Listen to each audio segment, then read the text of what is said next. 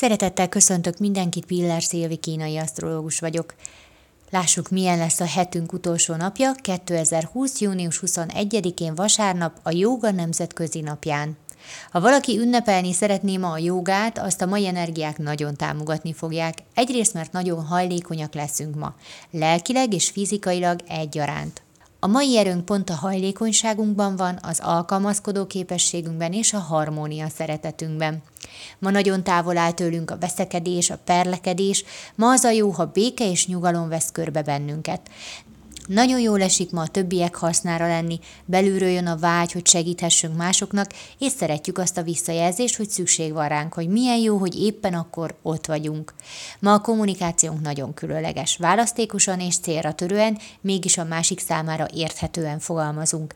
Ez azért fontos, mert ma veled van egy olyan képesség, amivel erőt tudsz adni másoknak. Érzelmileg támogatni tudod a többieket, és ma vannak hozzá szavaid is.